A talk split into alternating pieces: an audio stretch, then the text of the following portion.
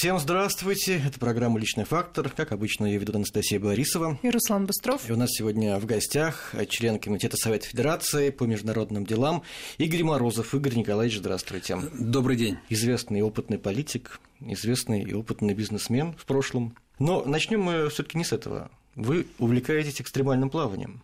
До да. сих пор? Да, ну а сейчас уже в меньшей степени, потому что э, все моря внутри России я переплыл вместе со своей командой. Мы смотрим на что-то другое. Э, смотрели и Берингов пролив, смотрели Японское море.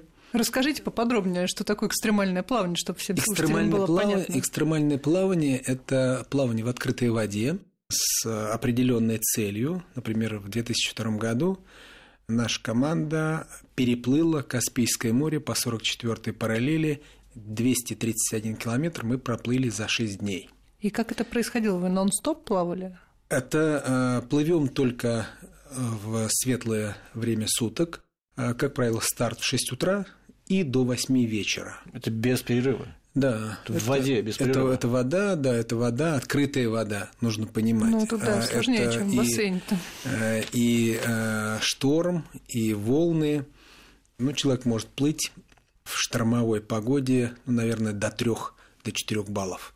Потому что дальше становится опасным, и команда может э, раскида... быть раскидана. Появляется угроза для сопровождавшего, сопровождающего э, катера, потому что он, э, у него есть опасность больше даже, чем у людей переломиться. Вот. Ну а так э, плывешь вот в режиме нон-стоп вместе в Каспийском море вместе с нерпами, они нас сопровождали прямо с самого старта и до Чеченской балки на около Дагестанского берега до форта Шевченко на казахском берегу, казахстанском. А, поэтому а, были свои трудности, опасности, опасности шторма, трудности с э, холодной водой, холодное течение, потому что на Каспии всегда ветер северо-восточный, с запада. Э, он доходит до э, казахстанского берега, потом в Мангышлаке забирает холодное течение, и поэтому ты можешь плыть в середине э, Каспийского моря, и температура с 23, с 25 может упасть до 18. А последние 5 миль мы плыли в воде, начиная от плюс 16 и у берега почти 12 градусов. Это 31 было, 30 было июня. С 6 утра до 8 вечера. До 8 вечера. То есть это получается 14 часов. Да, 14 часов. Безвылазно. Безвылазно. А и как это? Команда... Что, надо же отдыхать как-то. Что-то есть, попить. Нет, послушайте, послушайте. Вы, когда идете в поход, да, вот да, человек подготовлен к походу, он себе определяет, вот мы пройдем по лесной дороге, там это будет там 30 километров. Он же идет и идет. Ну, он может ну, позвольте, он делает э, пере, там, перерывы на обед, на привал. На, там, на обед, подкормка постоянная, да. А, но, но как бы безостановочно, то есть да, все ну, в воде происходит. В воде происходит, поэтому в воде все происходит. И морская болезнь на старте, да, в первый день. То есть все проходят через это, а как? Опять же, я говорю, э, привыкаешь под волну, э, потому что на Каспии самое сложное море, во-первых из всех наших э, морей. Короткая волна, где-то полбалла постоянно. Э, и э, самое главное, что расстояние между волнами где-то там полтора-два метра. То есть достаточно сложно плыть. Или Черное море, мягкое, теплое, с Черное длинной море, волной, стоит заметить, да. вы переплыли дважды. Дважды, да. Длинная волна там по 15 метров. То есть встал на волну и пошел 205 километров. И как давно вы этим занимаетесь? А это пришло э, как по ходу жизни. Как это пришло? Просто, э, просто вот мы э, сидели как-то и вспоминали свою боевую молодость, афганскую, там кто на других театрах военных действий был. И у нас был наш руководитель, который формировал когда-то боевых пловцов в нашей службе. И вот он говорит, а я вот проплываю каждый день по 10 километров. И вот уезжаю э, в конце мая на Черное море и там до октября плаваю. Мы же так подумали, 10 километров угу. в день. Тогда не, вообще не невозможно. предполагали, что и 200. Да, ну, ну мы так думаем, 10 километров. И вы что, не останов? А нет, у меня с собой там э, подкормка, вот, я там плыву. Этот на тот период, ему было 58 лет, он нам казался таким скажем, в возрасте мудрости. Через два года, это был 2000 год, а через два года мы уже были подготовлены для того, чтобы плыть а, море. То есть регулярно тренировались регулярно, в течение двух да, лет? Да, регулярные тренировки. А, и подошла молодежь, а, которая была в тот период в спорте, кто-то уже был в ветеранском спорте, ну, пловцы. А поэтому команда была усилена, она сплотилась. Ну, позвольте, сейчас... до этого момента вы плаванием как бы особо серьезно Нет, не я, занимались. Я, я мастер спорта а, по пятиборью, и плавание это один числе, из моих да. видов, да. А, поэтому просто не было такого длительного переплывания и длительных тренировок. Я, кстати, предлагал своим друзьям, очень известным в плавательном мире, да, один олимпийский чемпион, второй восьмикратный чемпион Европы, Э, чемпион мира. На Олимпиаде, правда, у него не получилось, и он был э, с серебряной медалью, порезал руку. Переплыть с нами.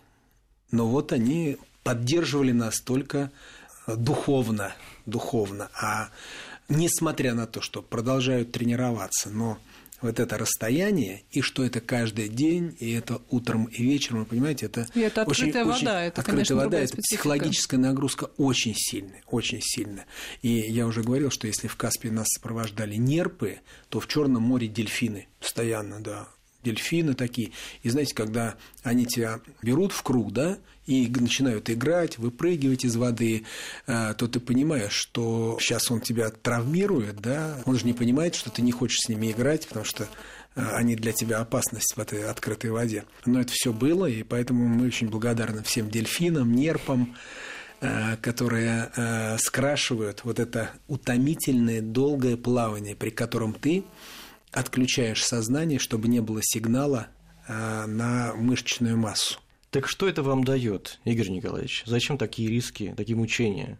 Знаете, э, это э, не мучение, это проверка своего физиологического потенциала, проверка своего психологического состояния, а ты готов к тому, чтобы чувствовать себя уверенно в этой жизни. И я могу привести пример, что один из наших плав... молодых пловцов, когда переплывал с нами Каспийское море, Женя Рыжов, он был кандидатом мастера спорта. И у него через две недели был чемпионат России, вот после того, когда мы вернулись. По какому виду? А он, у него брас, угу. да, брас 200 метров, он плыл. И нельзя сказать, что он уж очень сильно готовился к этому чемпионату, потому что все силы были все-таки отданы подготовке переплытию Каспийского моря. Так вот он мне позвонил после этих соревнований, говорит, Игорь Николаевич, я выиграл, э, стал чемпионом России, э, вот, сразу э, выполнил норму мастера спорта международного класса. Вот. Я говорю, ну и как ты? А он говорит, я встал на тумбочку, посмотрел на всех и про себя сказал, кто из вас переплыл Каспийское море. Все, и внутренний потенциал, раскрытый вот на таких экстремальных в таких экстремальных экспедициях, я думаю, что он дает возможность человеку расти и дальше. И сегодня он очень э, успешный э, государственный служащий. А вы когда этим часто занимаетесь плаванием таким? Ну, плаванием всегда. Ну, это же образ жизни. Ага. А вот тут да. э, те были рекорды когда поставлены, в каких годах? В 2002, 2003, 2004, 2007. Угу. Это... А потом э, вся команда поехала на Ла-Манш. Угу. В 2007 году это уже был 132 год, когда весь мир переплывает Ла-Манш. Тогда наша команда была первая из русских, русскоговорящих, э, русских, россиян, э, кто переплыли Ла-Манш, да, и с нами ездил э, чемпион мира Юра Панкин, который готовился тоже к чемпионату мира, и он шел на рекорд переплытия Ла-Манша. Но у нас там не получилось, потому что у нас была внутренняя борьба у него с его конкурентом из Польши, который тоже плыл, и тоже в этот день, но только за нами и э, были, ну, скажем, там игры местных английских штурманов, лоцманов, которые нас вели, и они завели нас на течение, Юру вывели на течение, э, где ему пришлось бороться очень-очень э, серьезно, чтобы выплыть. А в это время поляк обошел его по времени, поставил. То есть это была подстава такая, что ли? Самый настоящий. А к нам англичане подходили вечером, там такая а, традиция есть. Те, кто переплывает Ла-Манш, они вносятся мелком вот э, на доску, да, вот время его указано, и они подходят и говорят, а слушай, ну, говорит, ты не мог выиграть, потому что все равно бы тебя вывели, потому что там же течение, там э, ходят э, огромные просто океанские корабли, танкеры, и э, очень много зависит от лоцмана. Так вот, у нас лоцман был родственник этого польского спортсмена. Mm, ну, это да, просто это, это, ну, как, это сговор. Слушайте, ну вы это как... самый настоящий был сговор, и они нам, э, вы англичане нам рассказали. по международным отношениям, что же вы не могли как-то наладить эти самые международные отношения? Вы знаете, э, ну, во-первых, для того, чтобы переплыть Ла-Манш, нужно записаться за год. Угу. Вот если мы с вами захотим переплыть э, летом Ла-Манш, то только в 2018 году очередь расписывается все по месяцу. Как только э, вода начинает теплеть, а вода Ла-Манш холодная. Вот, когда наша команда плыла, это было 17,5 градусов. Не 17, не 18, 17,5. Отслеживалось каждые там 15-20 минут. Поэтому это достаточно холодно. Я вот спросил не зря вас, чем, в, каком, в каком году это было. Пытался я понять, чем вы занимались в это время. Я так понимаю, это была борьба политическая в вашей родной области, где вы были губернатором. Вы не были, а пытались стать губернатором два раза. Как раз вот в это ну, же время, да? Было такое дело. Когда вы занимались я, думаю, нет. Это было... Э, ну, э, в 2004 году я пошел э, в предвыборную борьбу первый раз. К, первый раз, да. Ну, к этому времени я уже переплыл Каспийское море, а, Азовское и Черное. Как бы это для меня было совершенно понятно, что физический а потенциал как есть. Вы переплыли столько морей, а не смогли два раза выиграть? Нет. Но я вам скажу так, ведь э, политическая борьба – это не море перейти. Сложнее? Э, конечно, там есть столько факторов от тебя независящих. Подводных течений. Конечно, от тебя независящих. И это крупный сценарий, крупный сценарий политический, в котором ты, в который ты входишь, и нужно понимать, у тебя все ли вопросы решены, ты готов к управлению регионом, людьми, политическими процессами, да, если э, ты не вписываешься в этот сценарий, да, то тебе предлагают, вот давай так, вот Совет Федерации, э, сейчас не надо этого делать, это не твое время, все. Ну, то есть в 2012-м, да, это фактически было ваше добровольное решение, да? Вы же ну, да. сами обменяли должность сенатора на возможность баллотироваться ну, в губернатора. Так было равноценный это, обмен? Это, это, это неравноценный обмен, неравноценный, э, но он правильный с политической точки зрения, потому Почему? что, э, потому что э, не всегда личные амбиции могут быть главным фактором, чтобы управлять регионом, потому что есть другие задачи, которые ставится в том числе и первым лицом страны, и премьером, и возможно, что э, им э, комфортнее работать с человеком, которого они уже поставили. Небольшая пауза. Послушаем новости и вернемся. Возвращаемся в студию. Напоминаю, что у нас в гостях член Комитета Совет Федерации по международным делам Игорь Морозов, который только что рассказал нам о том, как он баллотировался в губернатор Рязанской области два раза. Но было не время тогда. А сейчас время, я так понимаю, для Совета Федерации. Я думаю, что моя сегодняшняя работа, особенно э, в сфере международных отношений, она мне нравится. Это то, чем я занимался ну, практически всю свою жизнь. Я понимаю, э, что происходит в геополитике, я понимаю очень хорошо и чувствую Ближний Восток, потому что это регион достаточно мне понятен. И э, я думаю, вот то парламентское взаимодействие, которое мне поручено осуществлять с несколькими э, парламентами, э, ну, оно действует, оно приносит пользу. Я думаю, что это одновременно и мягкая сила, э, которая дает возможность сопровождать внешнеполитический курс России, тот курс, который проводит наш президент, направленный на формирование многополярного мира, направленный на борьбу с международным терроризмом, основанный на международном праве при а, центральной роли Организации Объединенных Наций. И поэтому я думаю, что а, сегодня я на своем месте.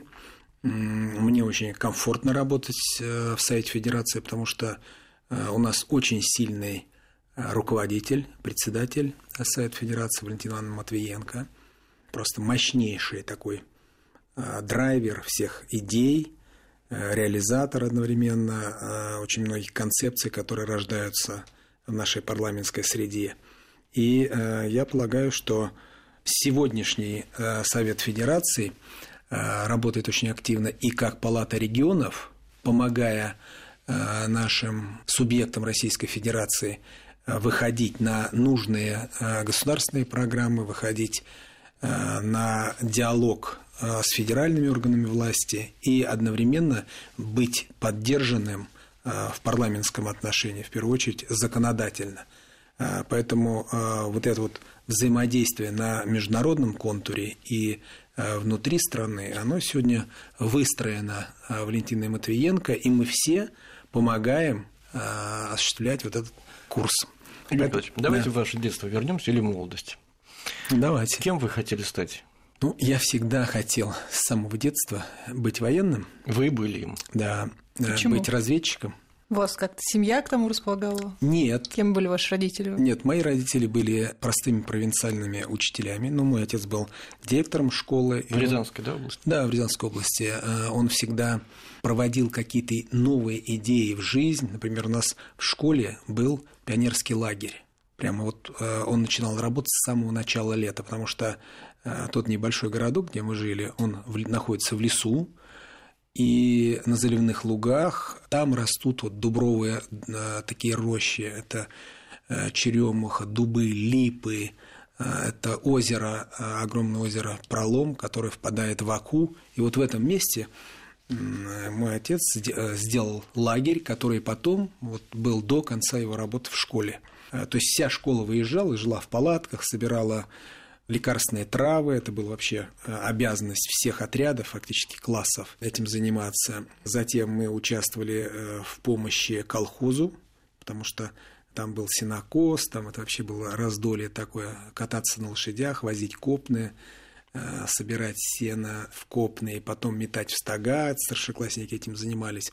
В общем, это было очень интересно, удивительно, и я думаю, что поэтому и среди нас рождались э, спортсмены, которые в последующем э, входили в сборную России, в сборную Советского Союза. И вот так я стал заниматься в лагере легкой атлетикой, потому что у нас были студенты из Рязанского педагогического института, и среди них были легкоатлеты. И вот как-то их пример, он был для меня заразительным. Я стал бегать, перемещаться, передвигаться, потом Э, в шестом классе стал чемпионом школы, чемпионом района, потом чемпионом области, потом чемпионом России и вторым призером СССР среди школьников. А военным так как я, вы стали? Так я попал в Москву. Так. А в Москве надо было где-то жить, потому что в сборную Советского Союза, юношескую, я попал в 15 лет. Угу. Мне предложили тогда в ЦСКА Суворовское училище. И я уже тогда, поскольку я читал много книг, мне это было очень интересно. У нас была такая в школе картина висела «Прибыл на каникулы» Суворовец в суворовской форме. Вот он прибыл на каникулы. У меня это вот как-то было в памяти. Поэтому, когда меня привезли в Суворовское училище, я посмотрел и думаю, о, это мне подходит. Но я сдавал экзамены, поскольку я учился на отлично, мне нужно было сдать один экзамен, если я не ошибаюсь, написать диктант. Я его написал. Через два дня было открыто первенство Москвы, я его выиграл – да, поэтому я закрепился и в команде ЦСКА, и а, утвердился в сборной СССР, и стал суворовцем. Вот так началась моя военная служба. А потом что было? А потом, по военной линии? А потом по военной линии я поступил в Московское высшее общевойсковое командное училище имени Верховного Совета. Оно было лучшим тогда в стране. Это как раз кремлевские курсанты, которые наше училище, вот ему в этом году будет сто лет – да, и мы отмечаем сто лет. И мы будем отмечать это событие, потому что из нашего училища э, вышло более 300 генералов, маршалов, более 100 э, героев Советского Союза, героев России. Шли не только в войска, в армию, да, вот как я, попали в разведку, работали там все это время. Поэтому моя детская мечта – стать военным. Осуществилось. Да, и еще а, работать э, в разведке. А в разведке что вы делали конкретно? Расскажите нам все секреты, которые вы разведали. Э, ну, я, я вам скажу так. Я работал в разведке до 94 года. А где? За рубежом вы были? За рубежом, конечно. А где, в какой стране? Ну, разведка же не бывает внутри. Она есть угу. внутри, да, но это, наверное, больше связано все таки с контрразведкой. А в какой стране-то? Я начинал с Германии, а потом на Ближнем Востоке. Иран, Ирак, Афганистан, как раз пылающий Ближний Восток, 80-е годы. Поэтому вы языки везде. знаете соответствующие. Да, угу. да, поэтому ту работу, ту работу я э, думаю, что выполнил. Э, она для меня закончилась в 94 году, а, потому что были преобразования во внешней разведке и вот это переформатирование разведки уже в новую структуру, э, оно, в общем, оставило за бортом большую часть разведчиков, потому что разведка сокращалась. Уже не было э, задачи быть такой тотальной глобальной разведкой. Э, страна переживала э, сложный для себя период трансформаций общественных, политических, экономических, и менялась разведывательная служба. Поэтому я после этого оказался в свободном рынке труда и выбрал для себя бизнес. Слушайте, ну про разведку расскажите. Вот я, конечно, понимаю, что вы не можете, наверное, ничего рассказать, но это интересно ведь хотя бы свои ощущения. Что это такое быть разведчиком? Это же очень интересно. Совпало с тем, как вы себе это в И очень сложная профессия. Конечно. Это сложная профессия, потому что разведчик, он а, должен быть очень самодисциплинирован и самоорганизован, потому что а, выполняя ту или иную задачу, ну, у него он в таком в многофакторном мире находится, а, что а, он должен управлять всем тем, что представляет для него в первую очередь безопасность. Его безопасность – это безопасность и других людей, с кем он работает. Система безопасности, которую он создает, во-первых, для себя и для всех тех, с кем он работает, она должна еще и э, подкрепляться или корректироваться системы безопасности для проведения тех или иных операций, э, ради которых он и приехал в страну изучения, скажем, страну пребывания. Поэтому у разведчика в голове должен быть план города. Вот знаете, вот как э, мы знаем Москву, да? Вот точно так же ты приехал. недостаточно лет? Ну, навигаторов же тогда не было. В то время, а, да. да в то Сейчас время. проще, наверное, да, и работает. Я, я вам скажу, что э, не думаю, что проще, еще сложнее, им еще сложнее, потому что не, не слишком я там разговорился-то? Пока да еще нет, да? пока еще не статья. Ну, например, вы включили у себя навигатор, так. и он ведет а, всю систему слежения контрразведки страны uh-huh. пребывания, да? Туда, куда вы там забили себе. Потому что отслеживается. Да, ну, естественно. Угу. И все, и вы, уже вас вести не надо, просто приезжать сразу на место встречи, которое вы забили. А, и так далее. Я думаю, что а, в тот период, когда мы работали, это были одни сложности во взаимоотношениях с местной контрразведкой, а сегодня мне даже сложно себе представить, на каком высоком технологическом уровне находится контрразведка. И я думаю, что во многих случаях у нее есть такие возможности, которые тогда и не снились. А это значит, что разведчик должен всегда переигрывать. И он должен знать всю систему э, контрразведывательных мер, которые против э, резидентуры осуществляет местная контрразведка. Ну, это такая двойная жизнь, ее же тяжело вести. Ну, э, нет, жизнь у человека одна, и его жизненный стержень он один. Просто ты должен в голове иметь несколько уровней принятия решений. И если ты идешь куда-то и идешь с кем-то, местная контрразведка не должна понимать, что ты идешь навстречу с тем, кого они ищут в своей среде. И поэтому ты должен создавать такие э, ситуации, когда они думают, да, вот он идет сейчас на, именно на эту встречу. И таких встреч должно быть 10, 15, 20, 30. Это надо помнить. Да, конечно. И не забыть и, вообще и, сценарий. И, самое главное, и самое главное еще нужно понимать, что вот эту систему безопасности, которую ты выстраиваешь, она защищает того человека, с которым ты еще не встретился, а встречаться нужно. В политике это, наверное, помогает потом. И, да, в, и в личной э, жизни не, не помогает. Нет, вы, вы знаете, как-то э, нельзя переносить. Вас, наверное, невозможно ничем уличить. Да? Э, вы же разведчик, вы сразу же выкрутитесь. Ну, опять, что значит выкрутиться? Нужно не создавать условий, чтобы были ситуации, из которых тебе нужно выкручиваться. Поэтому человек должен жить своей нормальной жизнью. И вот эта жизнь его, она должна быть стержневой, потому что тебя окружают твои дети, твои внуки. И если ты постоянно будешь э, там куда-то и влево, и вправо двигаться, забывая совершенно вообще, какая у тебя настоящая жизнь-то, это или те. Поэтому жизнь одна, стержень ее один, а ситуации, которые ты должен решать, в том числе и в политике, да, они могут быть разные. И здесь, вне всякого сомнения, помогает и разведывательное образование, и знание психологии, умение управлять психологическими э, ситуациями, и не только управлять, но и побеждать. И в политике это много значит. Еще одна пауза. Сейчас и вернемся. Продолжаем разговор. Напоминаю, что у нас сегодня член Комитета Совета Федерации по международным делам Игорь Морозов, который только что рассказал, как служил в разведке. Это очень интересно и захватывающе. А это правда, что вы член Всемирной ассоциации частных детективов? Я, наверное, и остаюсь, потому что это а, международная общественная организация.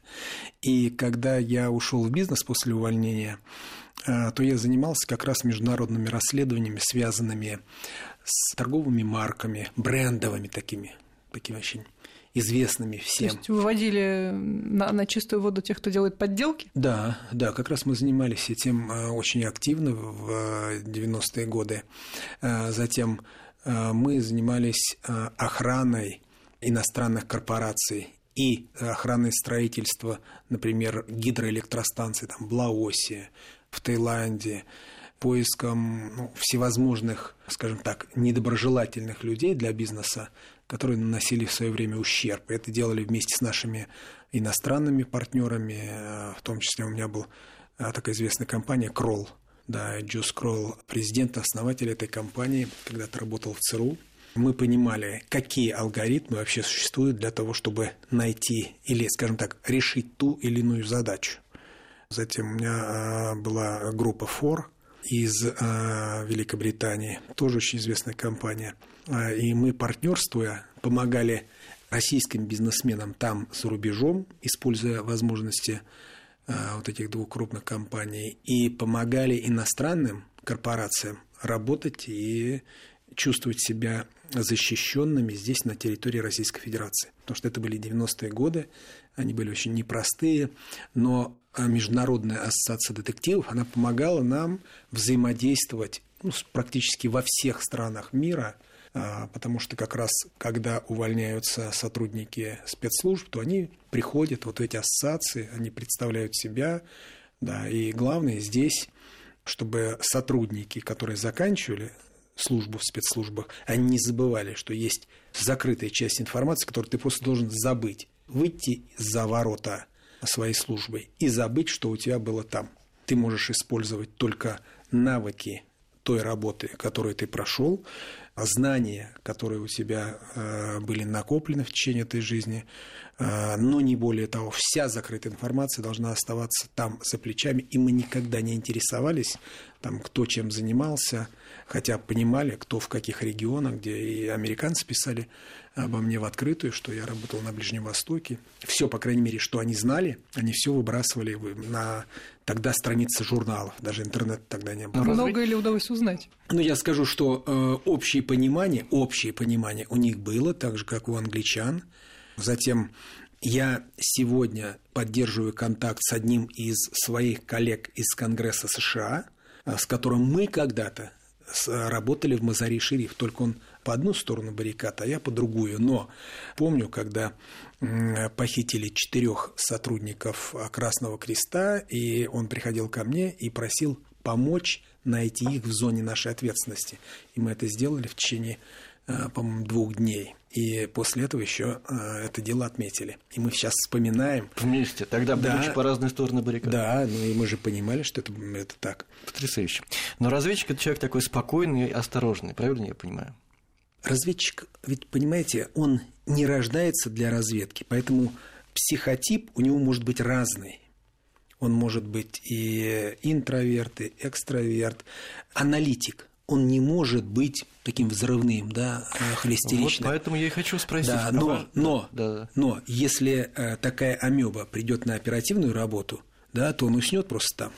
А, а оперативник, он должен такой быть подвижный, резкий. Тот, кто работает э, с источниками информации, они же они же должны вызывать какие-то симпатии там, в дипломатической среде, э, они должны быть интересными. И если такой психотип, да, как Эмэбиал, он приходит, да, ну, он уснет же так. Так вот, э, как-то ваше заявление недавнее Какие? относительно Германа Грефа, ну, не похоже на заявление разведчика, который все продумывает, просчитывает, как раз похоже на некую эмоцию. Но это была эмоция. А как же, вот вы разведчики вот, позволили... Э, Герман, Герман Оскарович, он э, не должен на меня обидеться, потому что мы знакомы с ним. Но мы очень много ожидали от него, когда он пришел министром экономического развития, поскольку это был как раз период вот этих экономических трансформаций, и можно было многое сделать, запустив те или иные механизмы экономического взаимодействия. А в первую очередь развитие национальной э, промышленности. И вот я помню, как президент говорил, что необходимо запустить переработку э, леса. Ну, нельзя вывозить просто лес э, в тупую кругляком. Давайте, и вот из года в год это откладывалось, откладывалось. Ну, я... Вы позволили себе эту эмоцию, то есть все-таки можно, да, иногда? Причем так уже спустя некоторое время, надо Да сказать. нет, а это еще это просто эмоция, она связана была с другими ожиданиями.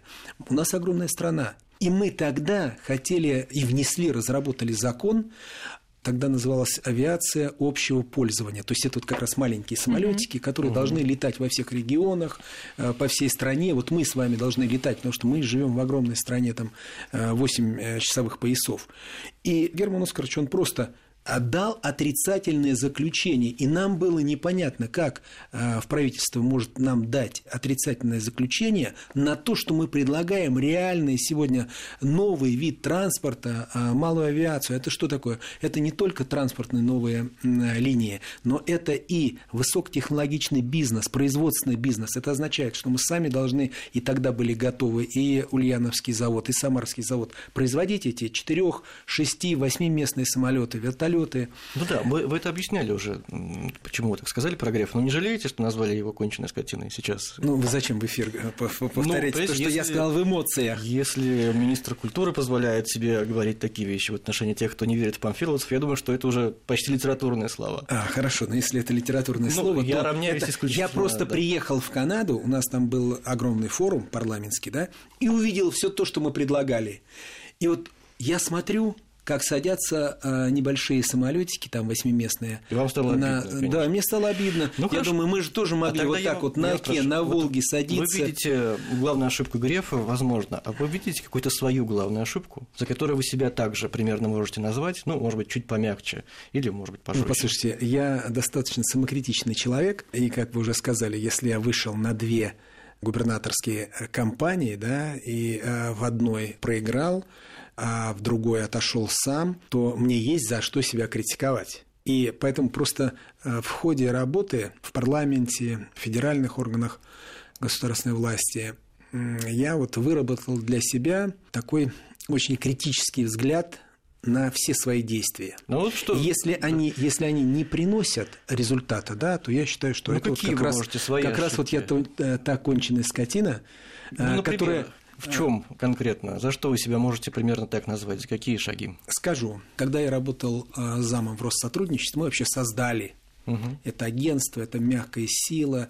Я считаю, что она в полной мере не задействована. По сотрудничеству с СНГ имеется в виду? Это не только с СНГ, это со всем миром. Угу. Со всем миром. Это э, федеральное агентство по делам соотечественникам, проживающим за рубежом и международном гуманитарном сотрудничестве, ну и по СНГ тоже. А, так вот, мы видели, как работает весь мир в мягкой силе, и это программа содействия международному развитию, то есть это помощь третьим странам. И мы видим, как работает Китай. Да, вот он заходит в какую-то страну, он сразу строит культурный центр. И в этом культурном центре сразу начинается преподавание китайского языка, китайской культуры. Они тут же строят либо школу, либо больницу.